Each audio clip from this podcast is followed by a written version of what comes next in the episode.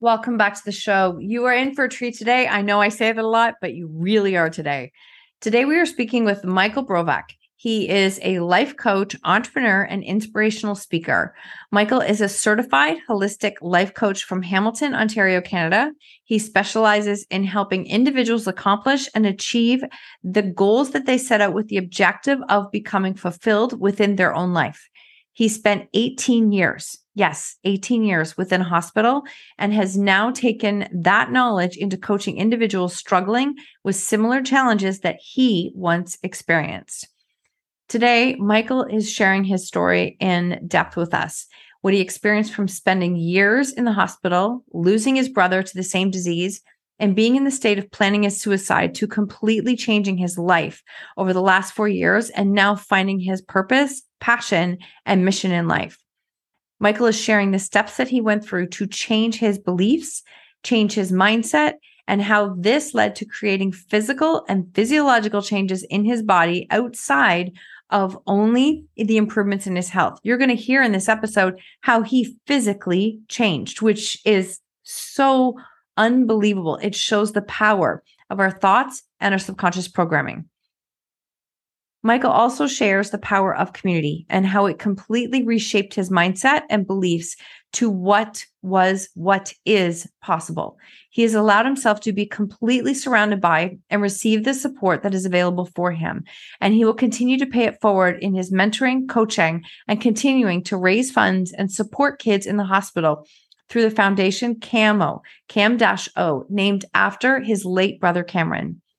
In the show notes is a five-minute video that really just puts his story together, and it is so powerful. If you take a minute to listen to this episode, to watch that video, please share it, because Michael's mission needs to be shared. And if I didn't say it already, he's twenty-two years old, like twenty-two years old. This episode is going to blow you away.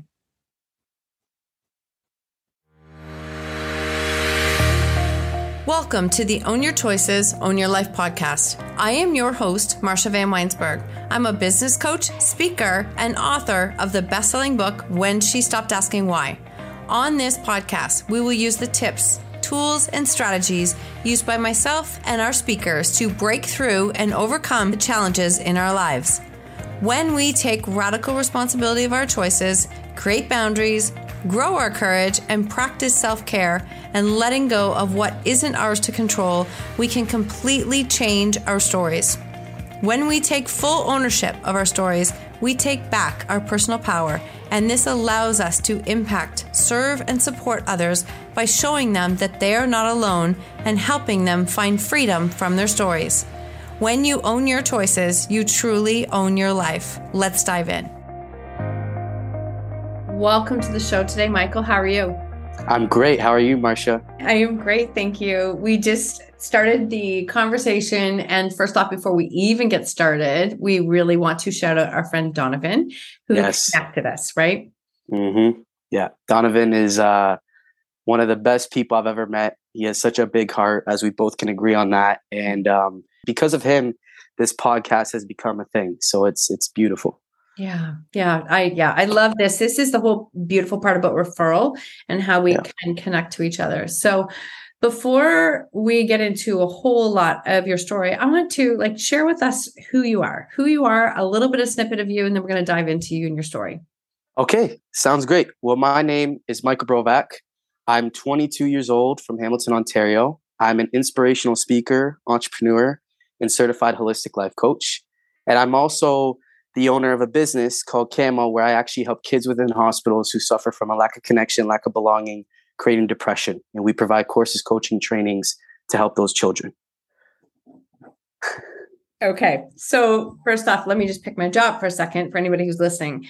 twenty-two years old, right? Look at, I mean, I love it. Listen, I love it. We need more. There's no Thank question. You. There's no question. There's no question. We need more and more um, people speaking directly to youth who are in that bracket.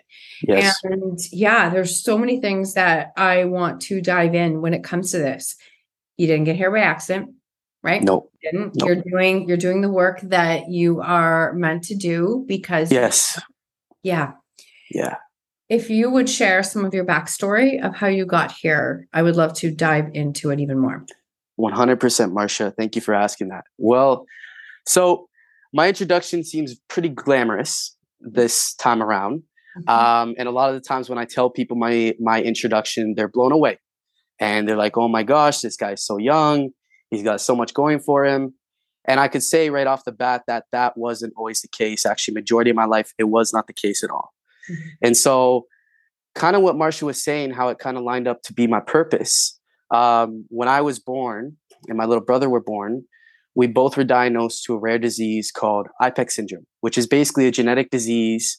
And it's where your immune system isn't properly functioned like everyone else's. Okay. And so due to that fact, our childhood and what we experienced growing up with our peers and just, just being young kids uh, was not normal at all.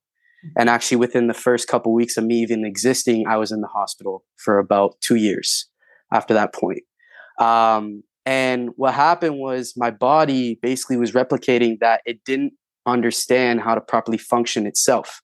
And so for those who don't know, when you're first born, your body starts to build mechanisms or things in place to make sure that it can fight off any viruses, any diseases, or anything's in the natural environment for yourself to build what's called antibodies.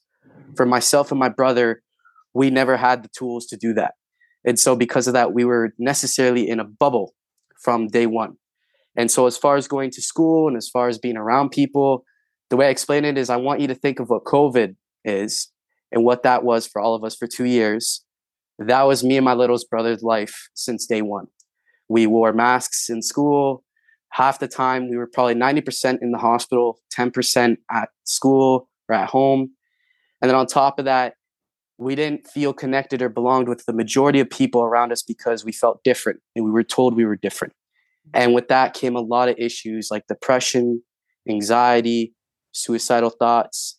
And then on top of the physical harm, me and my brother developed things like diabetes, arthritis in the whole body, um, brain tumors. We had uh, kidney disease, liver disease. Uh, we had pneumonia five consecutive times. And sadly, with all these stressors to our little bodies, my little brother actually passed away at the age of ten when I was uh, fifteen, turning sixteen.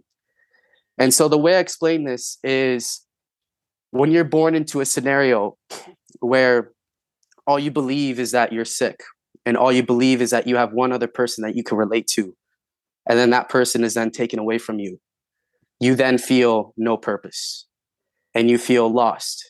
Because that one thing that was once with you is no longer there to support you, care for you, and also be the companion that you desire to have through this whole journey. And the moment my brother passed away, I gave up on life. Mm-hmm. And I stopped living because I believed that all my purpose was, was to be sick, was to be ill. And I thought one hundred percent that I would end up like my brother if it happened to me naturally, or I was going to do it to myself purposely because I felt like I had no other purpose. And then what happened was I got so sick in high school by the time I was about seventeen, eighteen years old. While most kids were graduating high school, I was preparing to go into what's called a bone marrow transplant, which was basically a surgery where the risk of me dying was very high, but the risk of my immune system maybe developing some new habits was also very high. And what happened was I had to make a choice to either go through the bone marrow transplant or take a risk and decide whether or not my body's just going to continue to replicate the same diseases and the same issues that my brother had and I had all through our youth childhood. And something that was even worse than the physical pain was what I said about not wanting to live. And so the moment that I heard that basically my life sentence was coming to an end and I was going to have to make a choice to either take a, a shot at something that wasn't promised or take another shot at something that wasn't also promised, I gave up. And I took this opportunity of me possibly going into a transplant with the likelihood of me passing away as my cue to leave. And I actually hoped and I prayed that the bone marrow would kill me because I didn't want my parents and I didn't want people around me to bear the pain of me committing suicide. And I wanted something to be in the way of that to say that, well, he he died fighting. He died fighting like his brother. And, you know, we couldn't do much more. And then something that I say is a miracle happened. And two days before I went into my transplant, I met someone through mutual connections who has forever changed my life. And that person is my mentor, and his name is Christian. And so he came and saw me two days before I went into this transplant. And the first thing he ever asked me on video camera was, have you ever thought about killing yourself? Before he introduced his name, before he told me what he was, what he did. And I started bawling and I started crying because that's all I thought about. And that's what I wanted the whole time. And then after that, he started saying some things like, well, what do you think about your brother? What do you think about where you're going to be? What do you want to do? And all these questions kind of probed things in my mind that was like I never thought about. And also I didn't want to think about mm-hmm. because I believed I had no choice to. And going into this procedure, when the doctors would say that I was maybe at high risk, my mentor was there to say, you're at high hope. You can do this. You can create this. You are more than a kid in the hospital bed.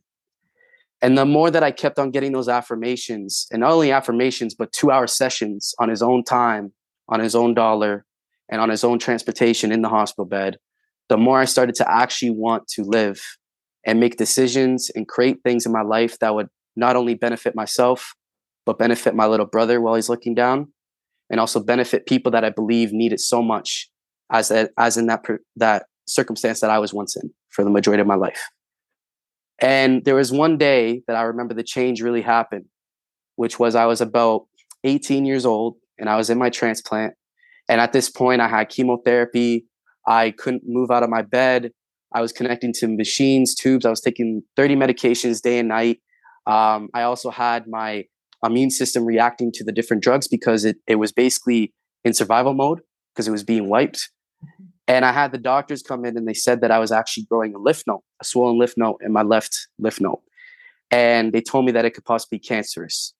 They said that we have to rush you into the surgery room ASAP. We have to cut this open, remove this right now, because we don't know if this is going to kill you with your immune system already being compromised, you having no resources to fight it. We want to remove this as fast as we can. So I got down to SickKids Toronto. That's where I stayed. And they put me through this room and they put me under, they did the surgery, and I got out and I was so fed up and I was so tired and I was so hurt that I actually looked up, like just in my room, my parents were beside me. My mentor was actually in the room, and I started yelling at God, what I believe to be a higher power. And I started yelling at also my family who passed away, my brother, my uncle, my Nana, like all these all these different people that I felt were influence on me. Um, I started yelling, why? Like, why me? And my mentor said from that point on that he knew that that was when I started to change, because I finally had enough of what I was living. And then from that point on, he started to showcase some things with me that would actually change my life from that point on. And he said, well, Michael, why don't you try and drink some water? Which was something that I never did prior because, of course, I didn't want to live. And something that he helped me develop was a mission, a purpose, and a goal, which was I wanted to leave the hospital and play basketball, because all my life I believed I couldn't. And all my life I believed that was that was it. And anytime I ever tried to, I had arthritis in every single joint of my body. And if I tried, I could probably play for two minutes max, and then I'd have to recover for a couple of days after. And when he kept on pushing me towards this goal of basketball, and he kept on saying, look, you drinking water makes you hydrated, therefore it allows you to play basketball. You stretching allows you to play basketball. You getting higher posture posture allows you to play basketball. You getting the cane and walking, even though it's very, very hard to do, pushes you to play basketball. And little by little, over about a year, I did those things in my hospital room when prior to that point, I didn't even want to live. And those things accumulated into actually leaving the hospital, going to the gym, practicing my shot. Even when I was still attached to machines, I still had chemotherapy. And what it kept on showing me was that I was more than a kid in the hospital bed. And when I started to realize that belief fully and actually take initiative of that, I became that. Mm-hmm. And from that point on, I started to change the way I thought, the way I acted. And it created things like I no longer had arthritis in every single joint of my body. I no longer was on thirty medications day and night. The doctors said they weren't sure if I was going to grow. I was four foot ten going into transplant. I'm five seven. Um, my kidneys, my lungs, my liver, all healed. Um, and everything that I accumulated to take action on my life started accumulating in other avenues, which then granted me the goal and the dream of having health. And once I had this, this feeling of health, I knew that in my soul that I wanted to do something more with it. And I wanted to be some sort of like a icon or like a, a mentor for other kids who are in hospitals and people in hospitals who don't believe they have hope, who don't believe they can get out, who don't believe they can be anything. And I dedicated my life from that point forward to become that person, to show, to provide, and to be the best example I can be, to lead with my brand called Camo. And the reason why it's called Camo is because my little brother's name was Cameron. And um, he actually desired to be in the military when he was older. And he always loved uh, Nerf guns. And so Camo, camouflage, and then the logo is the circle of life, because I believe that it created a circle of life, full circle, for me and my brother. And so now that's why I do what I do. And that's how it all started. Wow. Thank you. I have so many questions, but thank you so much for, no, for sharing everything that you did, because I mean, as I sit here, like there's so many pieces to it. When you started to change your beliefs, like your body physically changed. I think this is like, like I have to stop here for a second and pause, because just think about, I mean, okay. So there are people who are struggling with um, negative self-talk. They don't have a fraction of the health issues that you had. And I'm not, not belittling other people. I'm just saying, look at what happened to your body physiologically when yep. your beliefs changed. Mm-hmm. That's insane. Like that it is, is. Such a proof. So you went from four foot ten to five yes. foot seven. Yeah. Wow. Wow. Okay.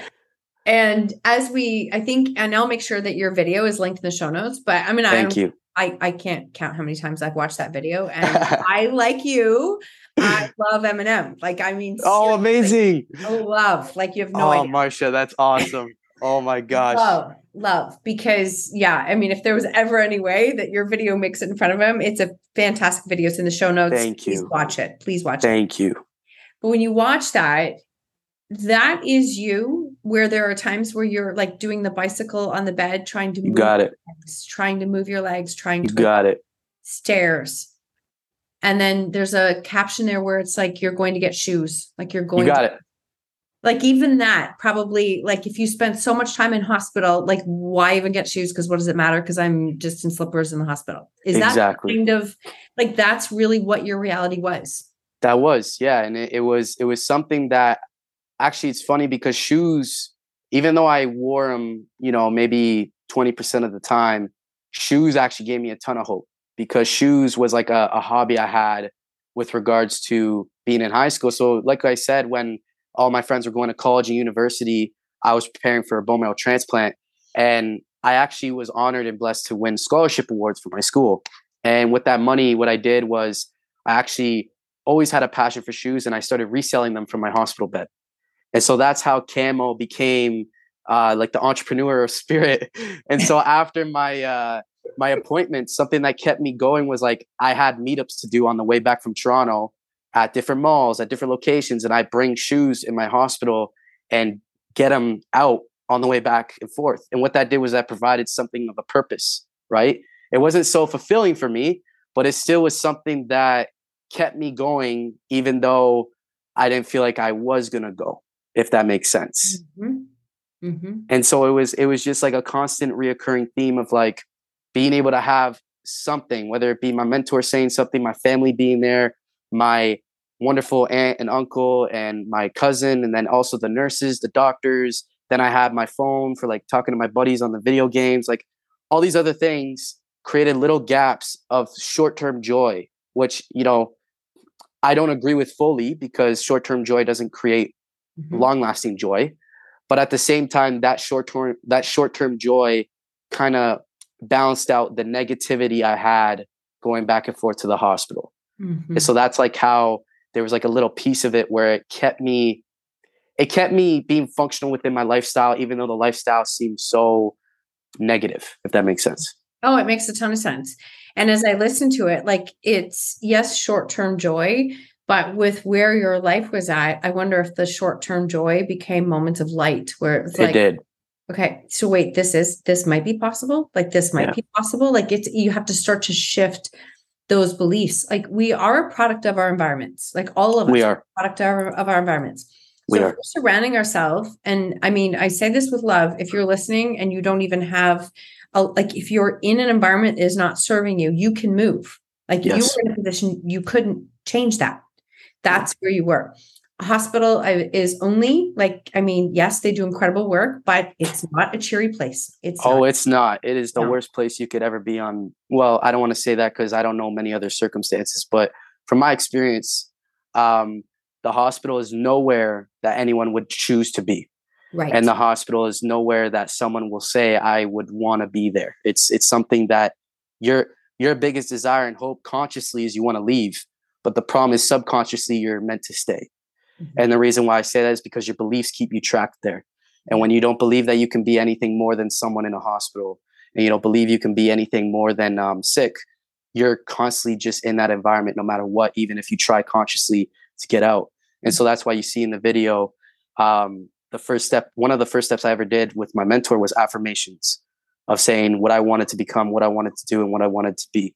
And um, when I had those constant reoccurring things, um, I believe it changed my subconscious, which then allowed me to feel more open to changing things consciously, if that makes sense. Oh, one hundred percent. I'm I'm just finishing my um, next month will be my N L P master's, and I'm oh, that's cool. So my it's like honestly, it's the work I didn't know I needed. I wish I would have known years right. ago, but it really is like what we like, what we think, what we believe is what we're creating. And yes. and I used to think that was like just a bunch of it made no sense whatsoever. Yeah, until you're in that position, and it's like, of course. Wait, right? Because yeah. I used to believe like, okay, so you want me just to stand up and say affirmations. Um, it didn't, it didn't land or make sense to me, but in compare, like if you look at it from your standpoint, your affirmations were so different from what mm-hmm. you were living. Yes. So what did it feel like in the beginning when you were saying them? And it felt like, is this is just so ridiculous. It's not even real. Like, what's like, just be real. A hundred percent. That's a great question. Um, well, first of all, when my coach told me to do that, I thought it was absurd mm-hmm. and I thought it was stupid. Mm-hmm. Um, the thing that pushed me to keep on doing them though, was I had no other option. Right. And this is, this is why I believe that everything happened for a reason. And I needed to get to a point where I either made the choice to pass away mm-hmm. or I made the choice to take any risk I could to get better. And so having that in my back pocket of like, I need to do this no matter what. And I will do anything in my own power to do it. Um, created the opportunity for me to do the affirmations, but a hundred percent, I would, I would read them out and I would cringe. Like I would, I would feel so negatively, um, in my own being. Like I would just feel so uncomfortable because it was so cringy to me. I was afraid to say it in front of the nurses. I was afraid to say it in front of my parents. Mm-hmm. Um, because it, it, it looks absurd to watch that and to hear that when you're in a state of so like opposite mm-hmm. that it just, it, it doesn't make sense. Like, how are you going to say that you're going to speak on a piece of paper, what you want, and that's going to come true? And for me, the thing that sparked that was my mentor became such a huge authority in my life and influenced my life. And I saw how much he, he just wanted me to be better, that I kind of did it for him as well. Mm-hmm. And I also saw that when I was doing them, my parents were also a bit confused and inspired in a way. So then that made me more motivated to do it as well. Mm-hmm. And then also knowing that me talking that way to myself was much more better than, um, you know, I would, I would say so many negative things about myself. And so to switch that, I knew that something there was good, something, didn't know what, but something was there. Well, and I think this is the point is, is that you had spent so long thinking the complete opposite. So you know what that feels like. Yes. So sometimes we can't necessarily predict exactly where we're going to go, but we know we don't no. stay where we are. Yes. And that's that piece of it. one hundred percent.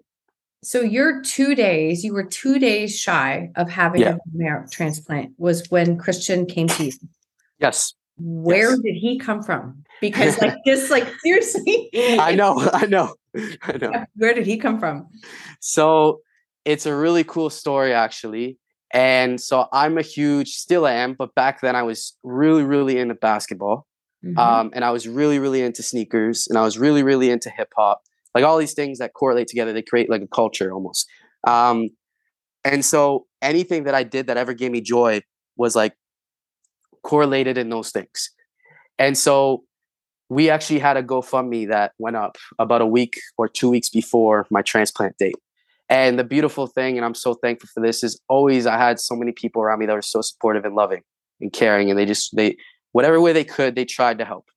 And when we launched this GoFundMe, my aunt actually had the idea of doing it. And she did a phenomenal job editing it, writing it, all this stuff. And her friend, so I, I guess I'll start here. My aunt, her name's Auntie Diane. She, um, she has been always there for us in the times of need. She's been kind of like a, a second mother to us, mm-hmm. with my little brother and, and myself. And, you know, the days that we were in the hospital, she was there. She tried her hardest to be there as much as she could. And so during the times that it was leading up to the bone marrow, she was almost um, trying to figure out ways to help us, as well as my parents and as well as my uncle and everyone else involved. And so when she created this GoFundMe, um, from my understanding, her friend Betty, who's also become like an aunt to me, had Christian be her trainer. Um, and so Christian was training Betty for years prior to this point. And Betty took the initiative from Auntie and them to show him the GoFundMe, and kind of, he already heard about me through past years through them. And he heard about the state I was in. And originally the plan was he was just going to come in and kind of just meet me and greet me. Um, but he took that and he quadrupled it to something that I never, ever thought could happen. And so he knew that I was a huge Raptors fan. Um, and so they were actually playing the night of the day I met him. And another huge influence of mine has been someone called Jordan Kilgannon, who's a professional dunker. He's actually from Sudbury, um, on uh, Sudbury, Canada. And uh, he was doing a dunk show at the Toronto Raptors halftime show of that night. And so Christian and Jordan knew of each other, and they were already close. And so Christian coordinated with Jordan that when he did the halftime show, he would actually bring me out and dunk over me. It was first time meeting him. And so when he came to my house that day, two days before, and he interviewed me, he said those things I told you about. First question he asked was, have you ever thought about killing yourself? Me and him built like a huge connection and bond the first day. And he got he got us an Uber to our home in Hamilton to Toronto. Mm-hmm. And everything was a surprise. So I met up with my aunt, Betty, my uncle, my parents. We were all at the Real Sports Bar, which is a bar right by the um, Scotiabank oh, Arena. Yep. Yeah. And um, and I freaked out because it was all something I never knew was going to happen. And it just got better and better and better to the point of where I was actually sitting courtside at the Raptors game. And I saw Jordan come out on the halftime show, and he looked at me and he pointed to me and he called me on the floor. No. And he jumped over me. And so after that day, um, you know, my mentality again was like, wow, that was very nice. That was awesome. But I still had the reservations of what I wanted to carry out. Right. And I still was terrified and petrified of my future, and I didn't want to live and all that. And so Christian took the initiative to not only do that, but he kept on coming back after that. And he actually brought Jordan to my hospital room. Then he brought Chase, his brother, who's a really good influence on me and really close friend of mine.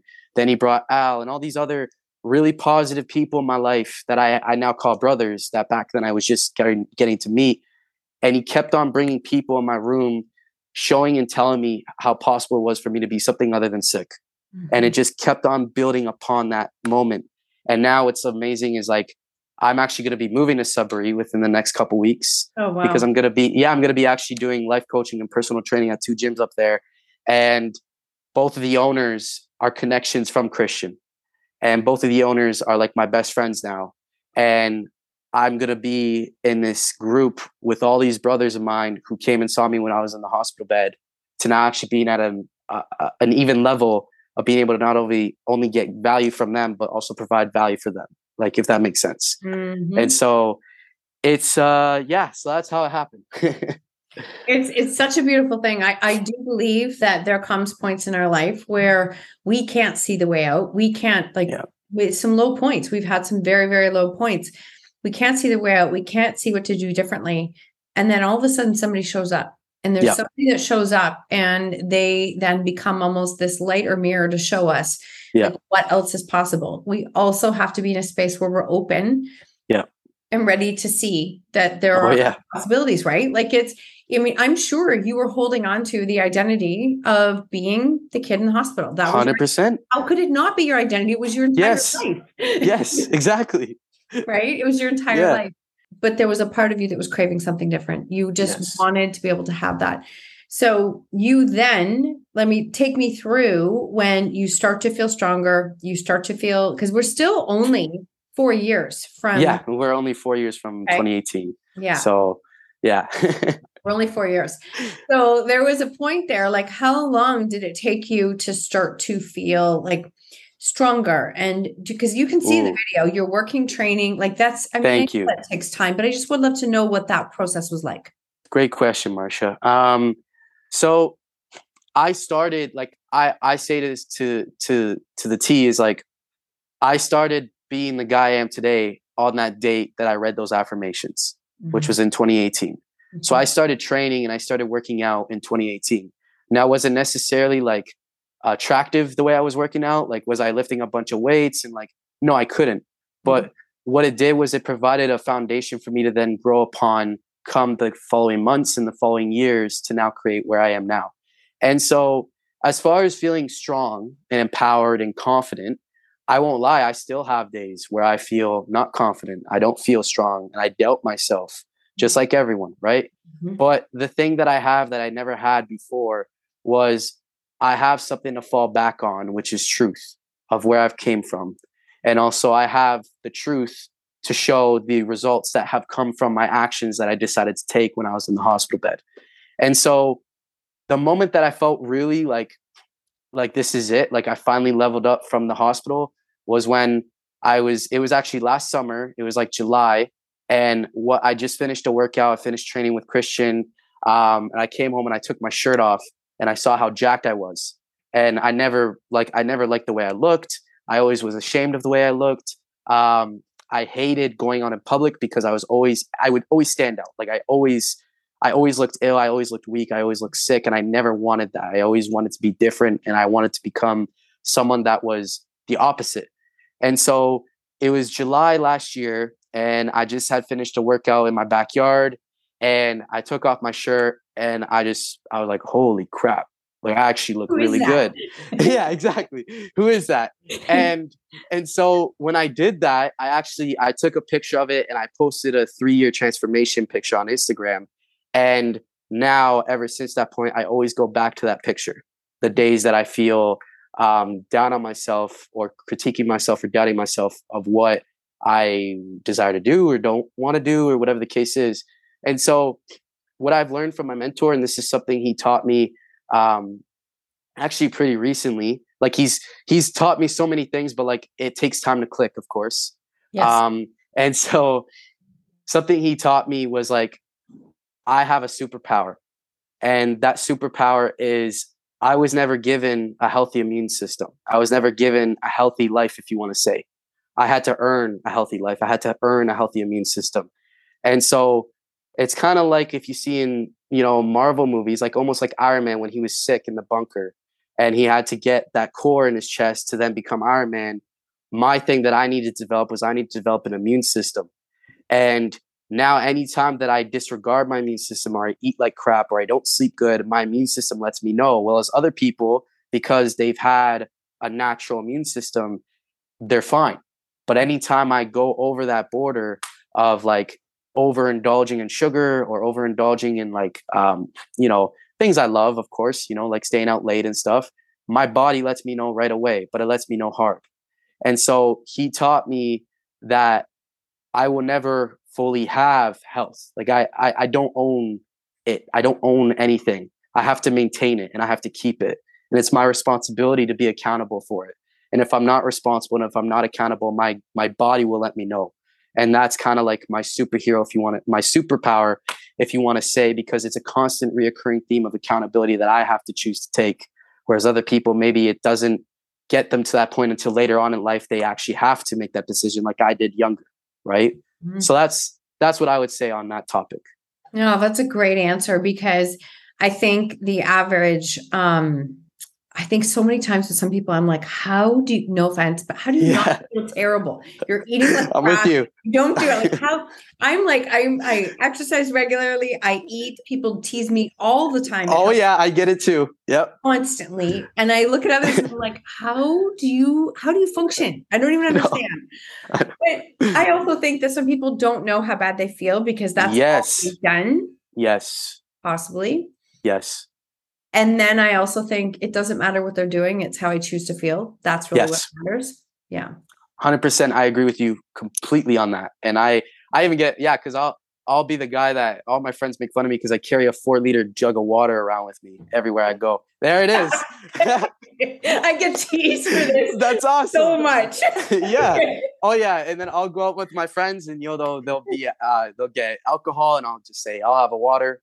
And then I'm usually the guy that's the D D kind of thing because I don't drink, mm-hmm. um, you know, all these things. And it's it's it was hard at the beginning because when I didn't have the results I have now, I had a lot of tests from my peers. And something I learned from a course I took through Sean Croxton, um, it's it was called uh, it was something in relation to Money Mind Academy. He's really good author, really good uh, speaker, coach. He has a podcast as well. And I was introduced to him, of course, through my mentor, Christian. Um, and so he talks about in this course on how your, your circle and your brain almost is thrived off survival, of course. Right. Of and course. Something that we all need to survive is a tribe. And so a lot of my life in this journey, I've had a lot of criticism and a lot of heat that I've had to endure, um, through family, through friends, through random people, because my decisions are not normal. And what I'm doing is not normal. And it's something that also creates a, count, a, a constant uh, theme of motivation and reason to create within yourself because you have to, or else you fail to other people's opinions, right? Mm-hmm. And it's almost like a constant test that even though it's it's the whole thing we just talked about, like you have to earn it. You can't, if you're gonna allow um, if you're gonna allow other people's criticism and opinions to determine what you decide to do, then you haven't earned it. So therefore you're not going to have it.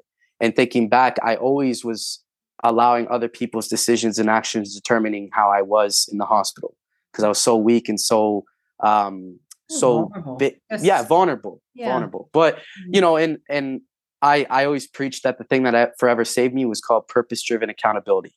That's, that's the thing that forever saved me. And I believe that everyone has the possibility to channel that. It just depends on how great of a purpose you create out of what you want, right? And so um, that's that's I don't know how I got on that tangent, but and also I want to I always want to say like I never want to put people down, but like all that stuff is necessary. Like I need to hear those things because it makes me re- make the right decision. And also I've had so much countless support and love from people who are close to me, like my parents, my my aunts and uncles, my. my family, and of course, Christian. Anytime I had criticism for people that were very close to me, I went to him and he was able to show me how, how visible the decision I had to make was in order to get to the next leap. Yeah. I, yeah, there's so much there that I find is, um, it's just so powerful. I do want to ask you, and because I am a parent, I do want to ask, okay. And my kids are twenty-three and twenty-four. Okay. And, awesome. Right. Tw- almost twenty-four and twenty-five. Okay. And we actually like we went through some really dark years with them, really, mm. really dark years. And the reason there's something that I want to just share here is, is that there comes a point in time, especially as your kids get older, that you're not going to be the person to create change for them. You're just not. And so if no. you're a parent listening to this, I need you to know, like, you're not doing anything wrong. You're not the person who's going to create the change for them. A hundred thousand percent. So I used to get to a point where I would pray that yeah. the right person would cross their path, the right person, like it wasn't me. I'm like, you know what, God, right. I know it's not me. Let right. the person cross their path. And so I want to ask you about like just your parents and how yeah. this must have been for them. And also oh, yeah. honoring that I'm sure they were very relieved. Oh yeah. Crossed your path. one hundred percent. Well, my parents have played such a wonderful and amazing role in my life. And truly without them, I wouldn't be where I am today at all. And something that my parents have had to do that I don't think many can do is they've had to accept a lot of realities that maybe was forced upon them because they just saw their son grow so quickly. And, you know, something that I know is hard for them is they they were so used to having to take care of two medically fragile children. And then when one passes away and the other one's doing amazing, it's like a whole three sixty onto themselves, which is a great opportunity for them. Yeah. But they've had to make so many decisions to not only occupy me and Cam, but themselves. And something that they have done tremendously is, yes, I've had those very tough conversations with them where they give me advice and I give them tons of pushback. Yep. Because it's it's um it's something different from when you hear it from an outside figure, because you look at your parents as like some sort of authority in your life in that avenue. But then when you want something that's maybe not something you look at them as their authority for, it's hard to talk to them about that, number one, and it's hard to actually go to someone else about that as well. And so, again, my mentor has been such a huge factor in not only helping me, but helping my parents become okay with when I would give pushback to my parents and knowing that where it's coming from is a lovely place. Mm-hmm. And I say that all the time. And so for as far as how they feel about Christian, I know they're forever grateful for him and they are so thankful for him and they're just thankful for everything. Um, but they have had to do so many things that has made them also heroic in their own way too, one hundred percent. Where they've had to adapt to changes and different, you know, rearranges, if you want to say that, not many people I can say have ever had to endure. And so to go back to you, the thing I would say is that, first of all, your kids have to want some sort of influence. Mm-hmm. uh, f- number one, because I needed to want to listen to Christian. Um, if I never listened to him, I would have never, I wouldn't be here today. I would have been dead. Um, and then number two is that just if I could, I try to tell my parents this is like, when your when your child when your children don't take your advice, or they listen and they maybe not like fully listen. Like, I know it drives my dad nuts, it drives him nuts, it drives my mom nuts. Um, it's not because we're we're choosing to like disrespect you or irritate you. Um, we're trying to find, it's almost like a detachment from you, like to become our own person. And so for me, I always try to build the most independence I can for myself so that I don't have to rely on others and others can actually rely on me, because that's a goal of mine. Mm-hmm. And so me going to my parents is something I had to do for all of my life. Always had to rely on my parents. I've always had to rely on my aunt and uncle, my cousin, all my family. And it's not very confidence provoking for me to do that. And so whenever I had to do that, I always felt lack of confidence. And that's nothing to disrespect them. It's just the fact of how you feel as a child asking your parents for help. And so the thing I would say to summarize that, because I know I'm going on a, a rant, You're is right. um, okay. thank you, thank you, is um, number one, they have to want it, like search for it. Mm-hmm. And I believe I attracted Christian because of my little brother and mm-hmm. my destiny and my purpose. And I also believe I attracted Christian because something in my soul knew I was capable of more. Yeah. And then when I finally released it, when I was in the hospital room and I finally said I had enough, and I was finally done, it then allowed that part of me to channel instead of the part I was channeling for so many years. And so I would just say, never take offense, or I know it's easier said than done, but don't try, try not to take offense to your kids doing the opposite of what you say, mm-hmm. because it hits different when you get advice from your mom or your dad on something, and then you get advice from someone that isn't part of your family, and yet you look at them as someone different, if that makes sense. That's oh, okay. what I would say. I love it. Thank you for sharing that, because yes, I one hundred percent, like, I think as a parent, you get to a point where it's like, you just have to continue to lead yourself. You're there to support yeah. them. Yeah. But I do believe deep down that the right person can cross our path. And yes. the be- beautiful thing is it can be somebody out of nowhere. It can be somebody mm-hmm. out of nowhere, which is exactly what you experienced. A hundred percent, Marcia. Yeah. A hundred percent. So you're feeling stronger, you're yeah. working on yourself, you're doing these things, you are starting to almost become an unrecognizable version, yeah. right? Yeah. Like, like, like more than just a kid in the hospital bed. one hundred percent. Where does that leap into, oh, I think I want to pay this forward on an even bigger way? Mm.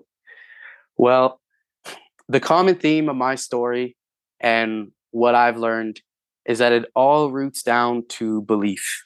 And it all roots down to goal and reasoning. And so I had to have the reason, the goal to want to change, number one. So when I had Christian come in my room and my mentor say to me all those things that were very hard to hear, because it was like constantly just like trucks thrown at me, because I had built these paradigms that were so thick and bold for so many years that I had power of like a truck hitting me on every day in the hospital. And I had to listen to it because I knew I knew that I didn't want what I was continuing to be fed and what I believed. And so as far as like having a higher purpose to like not just wanting my own self to be healthy and good, but for me to carry like a torch or something for others to use is, I'll be honest, I was very selfish for a lot of my life. And I was very selfish um, probably up until I was like nineteen, twenty years old, when I finally got healthy myself. And the reason why I was selfish was because I felt like I needed all the help. I felt like I needed all the attention. I felt like I needed all the praise, validation, whatever you want to say. And when I started to see that, um, you know, those things are nice and all, but I didn't need them more than other people. Um, I I kind of developed like a want to want to give that to others. And so my mentor actually told me that like through, through seeing me develop, he he saw it change when like I was starting to get healthier and I started to do what I was doing before I was in the hospital when I was healthy, and it wasn't fulfilling. So like I started after I got my, you know, body or whatever you want to say, I started to start selling shoes again. It wasn't happy. It wasn't creating happiness. I started to just play basketball up front. Wasn't creating happiness. I started to um, go out with my friends and just, you know, talk about whatever. It wasn't creating happiness. But the things that I got happy about was when I had someone come up to me and say how inspired they were to see my transformation. And then the things that got me very happy was when I heard people say and ask me for advice and ask me for help. And my coach kind of like paved the way of like guiding me into a direction where I could make that fully happen. And I felt that I needed to do what I do now because it's a service for my brother. And also with COVID becoming a thing, ironically, after I got healthy, um, I saw how much damage that it not only did to what kids were suffering for in hospitals, but now that that constant theme was also in the outside world. Mm-hmm. And so people who weren't even in hospitals, who were just in high school and grade school, still felt the same way that I felt when I was in the hospital bed. Not being able to go to school, not being able to connect with friends, not being able to be around other people, feeling depressed, feeling suicidal, all these things. And then when I continued to see those things happening, um, it made me motivated and developed like a want within myself to provide for that crowd in any way I could. Mm-hmm. And my mentor kept on saying to me that the only way I could do that was to just become the best version of myself, to shine as like an example. And then eventually when I get the eyes on me, eventually when I get the right Um, exposure, I can then use that to my advantage to, of course, help out the way I desire to help out. Mm-hmm. Which is exactly what you're doing. And I thank you for sharing all those steps, because like I said, it takes time, but all of a sudden when you start to see, like you said, everything you were doing, it still wasn't making you happy. It still no. was not bringing happiness. So your no. health is improving, you're doing yeah. things, but it's like something is still missing. Exactly. Mm-hmm. And then all of a sudden it's like, no, I want to do something more. You got it. Yeah. Yeah. Yeah. So now, like, you didn't just take a training certification. You went to no. the CHEK. I actually, I got you to, know the CHEK Institute. I, I do know the CHEK Institute. Oh, Marcia, that's great. I do. I actually, um, I spent twenty-seven years as a registered kinesiologist, went to CanFit Pro a number of times, and no actually way. sat in Paul Chek's, like oh him. Oh my personally. gosh, Marcia. Yeah, He's pretty, like, he's out there. I like He's him. remarkable, but he is out there. He is out there. He's pretty intense too, right? Yeah. Like, like, yeah. We used to say it's a big joke. I mean, we love you, Paul, but we used to say it's a big yeah, joke yeah, that, do. like, don't put your hand up if you don't know the, if you don't have a rough idea what you're talking about, because yeah, he's, he's an intense man, but he knows he his is. stuff. He knows his it, stuff. Exactly. Okay. So you went that route. I did. And I, wow, I'm so happy you said that. Yeah. Because, um, yeah, Paul Chek has been another. So just like how I said about Sean Croxton, Christian pointed me to him. And then after that, he pointed me to Paul Chek, because once he started to see that I didn't want to just be like, uh, you know, post a picture here and there on Instagram and like people comment hearts and likes and like, oh, that's so inspirational. I wanted to be someone that they could rely on as like when they need help, I'm there. And so my mentor has gone through like, he is so like, uh, I can't even explain the level of like, I, I don't know. He's not human. That's what I say. He's not human. And so he's been through all the routes of like being able to get to where he is now today, of like wanting to train athletes, wanting to train people, wanting to be that guy that people call when they need help. So he knows it. He's done it. And so when he saw me developing the want for that, he took the time and initiative to research and think of a lot of things that I could take part in to get me to that route. And the first thing that he recommended to me was CHEK Institute. And so about probably, I would say the start of twenty twenty-one, um, he showed me a video of Paul Chek and he got me to research him more. And I started reading his book, How to Eat, Move, and Be Healthy. And he actually gifted me that as a as a gift when he when he saw me that that month. And I started to read it and I started implementing everything that was in the book to myself. And then it also built a lot of aha moments because everything I was doing was stuff I already did when I was in the hospital, which got me to the point of where I am now. Mm-hmm. And so I started looking into further research and I saw that you could become a level four life coach, three, two, one, like all the different levels. And I started to watch his videos and I was just so, so, so like involved with it. And I, I, I believed in it so much. And so that, that year I dedicated the whole year to just studying as much as I could. And I got my H L C level one, uh, Ch- uh, CHEK Institute certification.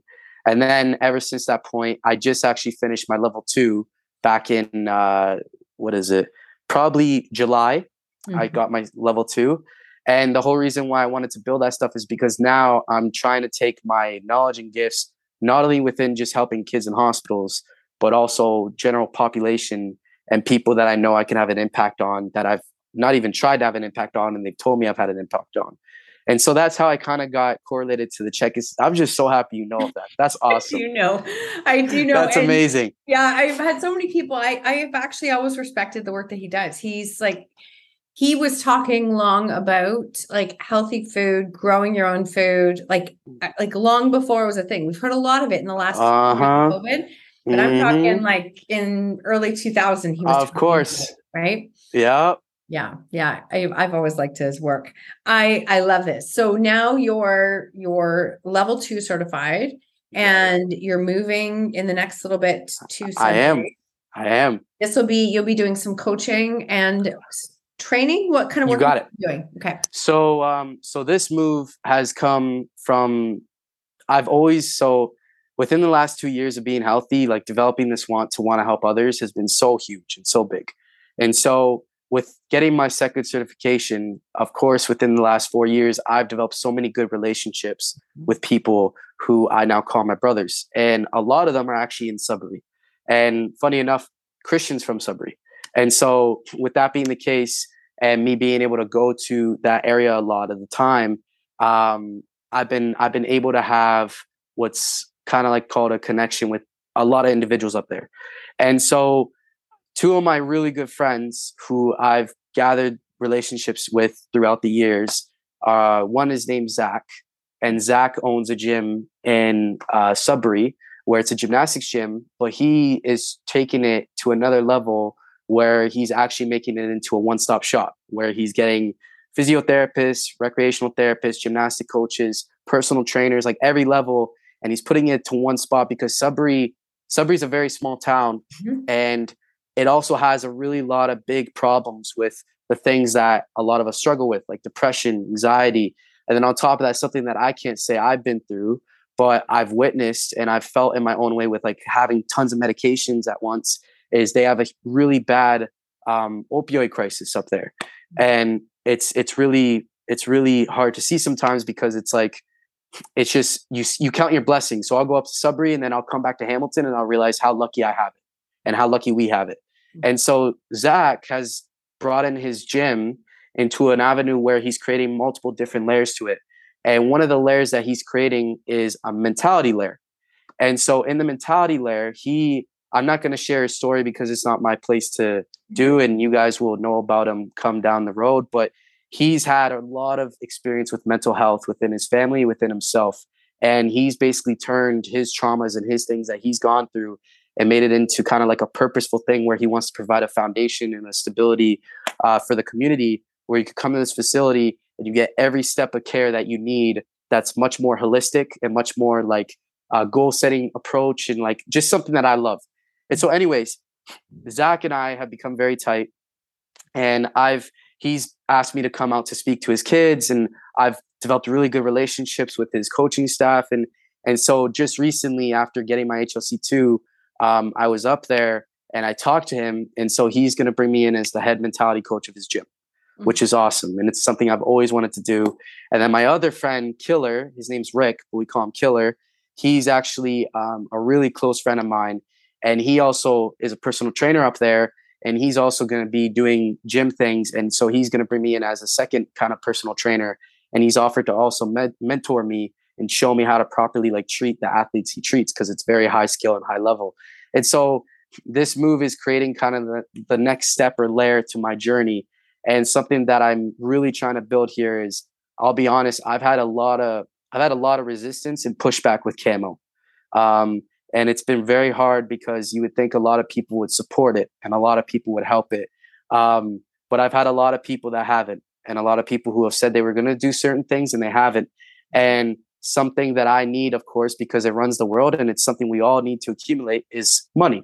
And so for me to get jobs in an avenue where I'm doing something I love, I'm around people I love, and then I could also create financial means to then dump into Camo down the road.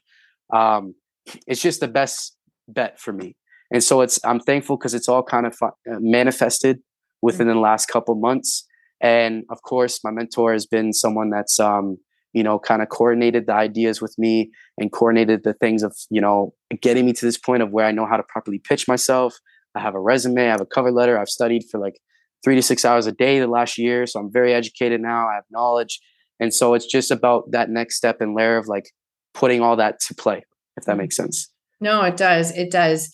And I, you're right. Like we, you have to be in a space where, especially now that you physically can, you want to be in a space where you can generate right. money so that you can care for yourself and do exactly what you want to do. Exactly. Yeah, that's totally, I understand that. And as you do this, where would you like to see Camo? Would you see it being Ooh. a part of your business, a big part, or just as of today? I realize it can change.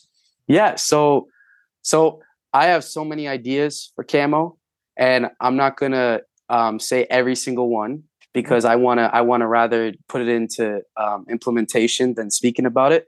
Mm-hmm. Um, and so for as far as where I see Camo, I'll put it this way. I believe, and a lot of people believe around me, that there, I have so much qualifications outside of just education for doing what I'm doing, because I've not only become knowledgeable in studying it, I've lived it. Mm-hmm. And I've been the kid in the bed. I've been in the hospitals on Christmas. I've been in the hospitals on Thanksgiving and Easter and graduation and all these things where you have to bear the pain of being attached to machines, tubes, and isolated, and then go on your phone and look on social media, see all your peers partying, having a great time. And then you just basically question your own way of living. Mm-hmm. And so having that experience and knowing exactly what's missing, and so many things are missing. I'll tell you that right now. There's so many things that I got to do for myself to get to this point that wasn't in the hospital, that wasn't talked about, that wasn't provided. I want to provide with Camo. Mm-hmm. And the way I see Camo evolving is, it's not only going to be a brand to where it's going to be a movement kind of where this is going to be like the Nike for kids in hospitals, mm-hmm. but it's going to be, it's going to be something that's greater scale, that it's not only something you wear, it's something you live and you become. And so I'll give you a little insight as one, one thing that I desire to create is, I will have a movie down the road called Sick Kid, and it'll be the story. But the plan is that the same video that I had the opportunity of making with my friend Cole, the videographer, is I want to have a series of those videos for kids I help in hospitals. And I want to have a series so that you can watch a whole T V show of kids who have been suffering from these conditions to then create that and become who they are today, and create almost like a, an army or a team that you could go to, that it's not just like you're educated, but you've lived it and you become something different from what you were told you could only be. And that's where I see Camo becoming, and that's what I want it to become. That is beautiful. It's absolutely beautiful, because I think of you know, it's again, we're, we're back to the scenario, you're in the hospital and people are telling you what is possible. It sounds like words, empty words. Yes. You can actually see videos in a movie exactly. of people's actual exactly. information that would give hope. Exactly. Yes. Mm-hmm. Yeah. And something that rather than you watching, um, you know, your friends partying and doing all these things you desire to do, you watch someone who is in the bed with you, connected to those machines, connected to all those pain things that you have in your arms, and then not being able to function normally. And then seeing them go from that state to then them being able to be an example for you to look at online and know that you can have that too. And then of course, it's not just like you're going to watch a video, get inspired. It's going to happen. I'm going to provide courses so that you have individual steps to get you to that point. If you want, then I'm going to have merchandise. I'm going to have different product gaps that are in the hospital that aren't talked about. You would think that, I'll say one now, you would think that when you're in the emerg room or when you're in the hospital, you would have a pillow, right? I would say ninety percent of the time I had to bring my own pillow because they're so, so short on pillows and pillowcases that you oftentimes are just sleeping on a mattress and you don't have any support for your neck, for your head. And then of course that creates bad circulation. And then if you're not walking and you're not moving, that creates terrible pumping. You get more infection, you get more issues. And so that's just one product that I'm going to make with Camo. But everything's going to be dedicated to providing the gaps that aren't there and something that is kind of like an extra help for not only the medical staff, but the people who are in the circumstance receiving treatment. That's the mission of Camo. What a beautiful vision. And I'm just going to say that since you've had the vision and you have those ideas, they will come to life. Thank you. Time. There's a reason why they're dropping down on you. Yeah. You yeah. can actually do that. You can bring it to life. It's not a fluke. It's not. Thank like, you, Marcia. It really is. Yeah. And the thing is, is the other thing that I have always held on to is I'm a big idea thinker. It, right. That sometimes when those ideas come in, then it becomes like, okay, but who am I? How can I, I don't know people like, and we get stuck in these, in the thoughts that actually don't matter. Right. They don't. Yeah. But the thing is, is that just like Christian showed up and made a difference in your life, the right people are going to continue to show up to bring your visions to life. They will show Thank up you. Because you keep showing up. And that's Thank the, you. Right. So you keep showing up and before you know it, you're going to cross paths with people and you're going to say like, oh, that's why I met them. Now I get it. Now I get it. Yeah. I really appreciate you saying that, Marcia. Thank you. That means the world because I struggle with that a ton. I just want to share that as a, as a, as a tip. So sometimes that's exactly where my brain goes. I get so excited. I'm like, oh, that's amazing. That's, oh my God, that's big. I don't know. That's wow. That's really yeah, big. Exactly. Maybe I should just like, and I immediately go right into this, uh-huh. But my words that I always say, you spoke about the subconscious. The words I always go back to is like the incredible people and opportunities are everywhere. Like they will show up when I keep showing up. Yeah. Mm-hmm. Yeah. I love that. Wow. Thank you, Marcia. You're welcome. I really appreciate that. That means a ton. Yeah, it's not a fluke. It's not a fluke. There are so many things I would love to ask you. And I think I've already told you that we will probably be doing an interview on the other podcast as well. one hundred percent. And, right? Because I mean, I actually, I love what you're doing and what you're creating. You. And anything we can do to help to continue to spread that. Because again, we're not meant to do this alone, right? None of us are meant Thank to. Thank you, Marcia. No. No, not at all. Where can people connect, follow, learn more about you, support your vision, everything that you're doing? So the best way right now is probably my Instagram because I'm most active on there. Mm-hmm. Uh, that is at Michael Brovak, all lowercase. Mm-hmm. And then as far as my other social medias, I also have Facebook where you can find me on there. You can just Google the same name. And then also you could also just Google me and a lot of things will come up. Mm-hmm. And um, and then as far as like, actually contacting me. If you go to my Instagram, you can go to my website at camo dot c a. And there you can actually send me an email. We can be in touch and start to talk on whatever we want to talk about. And so I would love for anyone to reach out. I really appreciate it. Okay, perfect. I will make sure everything is there in the show notes. Again, link to your video will be there as well. Thank um, you. Did you just recently have something a couple weeks ago that you were sharing your story or a part of? I was, yeah. So, so actually, um, probably two weeks ago now, uh, we do, my mentor runs this event in Sudbury for the community called Five Cent City. Mm-hmm. And we're all a part of it. And this event actually is so beautiful. And it brings everyone that I've talked about who's had an influence on my life. at one spot, and we all volunteer our time and efforts to try and help the community in whatever way we can. And so my mentor created this event where the goal is to connect through community. And the reason why is because there's a lot of disconnect in community. And that's not even in just Sudbury. Sudbury's really bad. But like in general, we all are so disconnected, especially with things that have gone on with COVID, and especially things that have gone on with just lifestyle stuff that now we're more than ever disconnected. Right.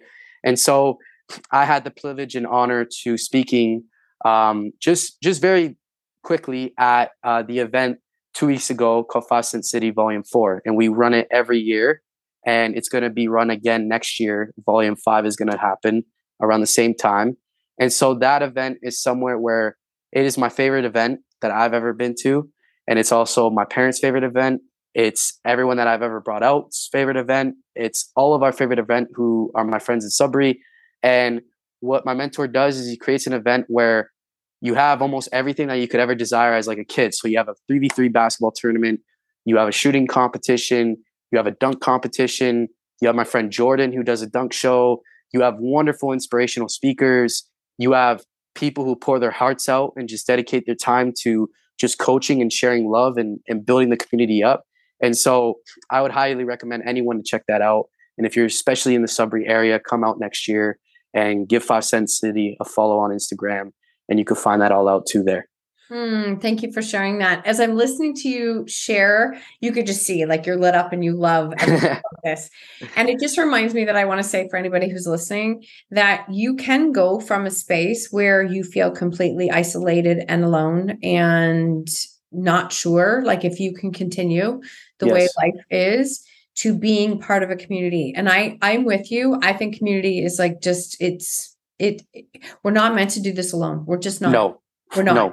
And no. if you have a very difficult story, if you're listening and you have a, but you don't understand, I have a very difficult story, then even more you need yeah. community.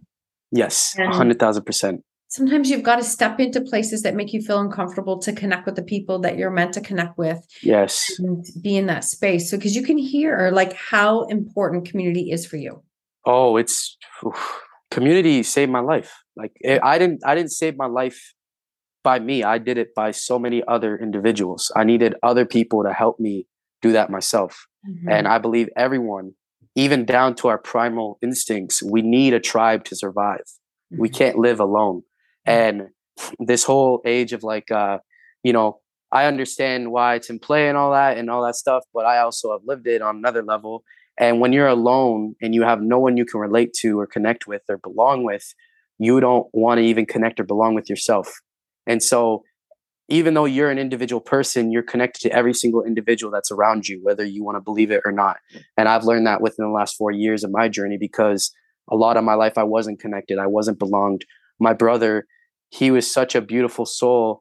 And even though he had so many limitations, he was always connected, always belonged. And something that always gave him joy was being at school and being around so many friends and so many wonderful teachers and E As and, and doctors and nurses. And even though, you know, you look at his life and you could say it was very tough, that's what created a lot of happiness and joy. And I believe that's for everyone, any single individual that is a human being. Thank you for saying that. And I have to believe that your brother is a large part of your fuel and Thank your you. purpose of what he is. Mm-hmm. He is. He's the backbone. He's he's the reason why I get up every morning. That's one hundred thousand percent. Well, I have no doubt. I'm sure he would be very proud of everything. Thank you, Marcia. I'm sure your parents are. As yes. Well. Honestly, yeah. this is this has been absolutely um, a favorite interview of mine, and you're Thank incredibly you, well spoken. For Thank you. You really are. So honestly, Thank you. Like, take that, receive it, because you don't speak as though you're twenty-two, but you've lived years in twenty-two, right? Wow. That's yeah. the difference. Is that you've lived a lot of years in that time. So I have loved this conversation. I do have one more question for you. And Please. It is, what lesson in life are you most grateful for? Ooh, that's big.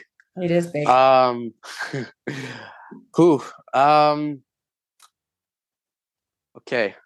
I would say the biggest lesson that is like the foundation of who I am and what created me and what's continued to drive me is, you actually already touched on it, was, was, my brother. But if you break down who my brother is to me now, he's what's called a reason, a purpose. And so the greatest lesson that I ever have learned is that I needed to have a purpose in order to live in the first place. And I needed to actually have a reason to get up every day, a reason to do what I do, a reason to want to change. A re- every single thing that I believe now comes down to reason. Every interaction, every person I meet, every action I do, everything I drink, whatever the case is, eat, it's always behind some sort of reason. So me deciding to eat healthy is because I have a reason to become healthy. Uh, me uh, wanting to work out rather than just play video games is I have a greater reason to want to work out and be healthy because of honoring Cam and honoring what I set to do rather than just playing video games. Whereas before, when I had no reason and no purpose, that's all I did. So I would say that the greatest lesson I've ever learned is that you need to have a reason, you need to have a purpose to carry out anything you want to do. And the reason is like the backbone behind change, in my opinion. Mm-hmm. That's what I would say. I couldn't agree more. And what a powerful answer. Seriously, what a powerful answer. You can't do it for anyone else. You have no. to be, you have to want to do that and to create yeah. that change. And when you do, when you actually have that purpose and that mission, like look at how unstoppable you can become. Thank you. Yeah. Yeah. Thank you so much. This has been amazing, Marcia. I just want to thank you so much for having me and reaching out to me and following through with this. I, it, I can't express to you how much I appreciate this opportunity and to be able to just connect with you and have a conversation with you. I'm so thankful. So thank you so much. You're so welcome. And I promise you, it's not our last one. Okay. I can't wait. I cannot wait. Thank you so much for tuning in to the Own Your Choices, Own Your Life podcast. If you loved this episode, please submit a rating and review on iTunes, and please share it with someone you think could benefit from hearing this message or this podcast. I love connecting and meeting you, so please screenshot the episode and tag me on social media or Instagram stories at Marcia Van W.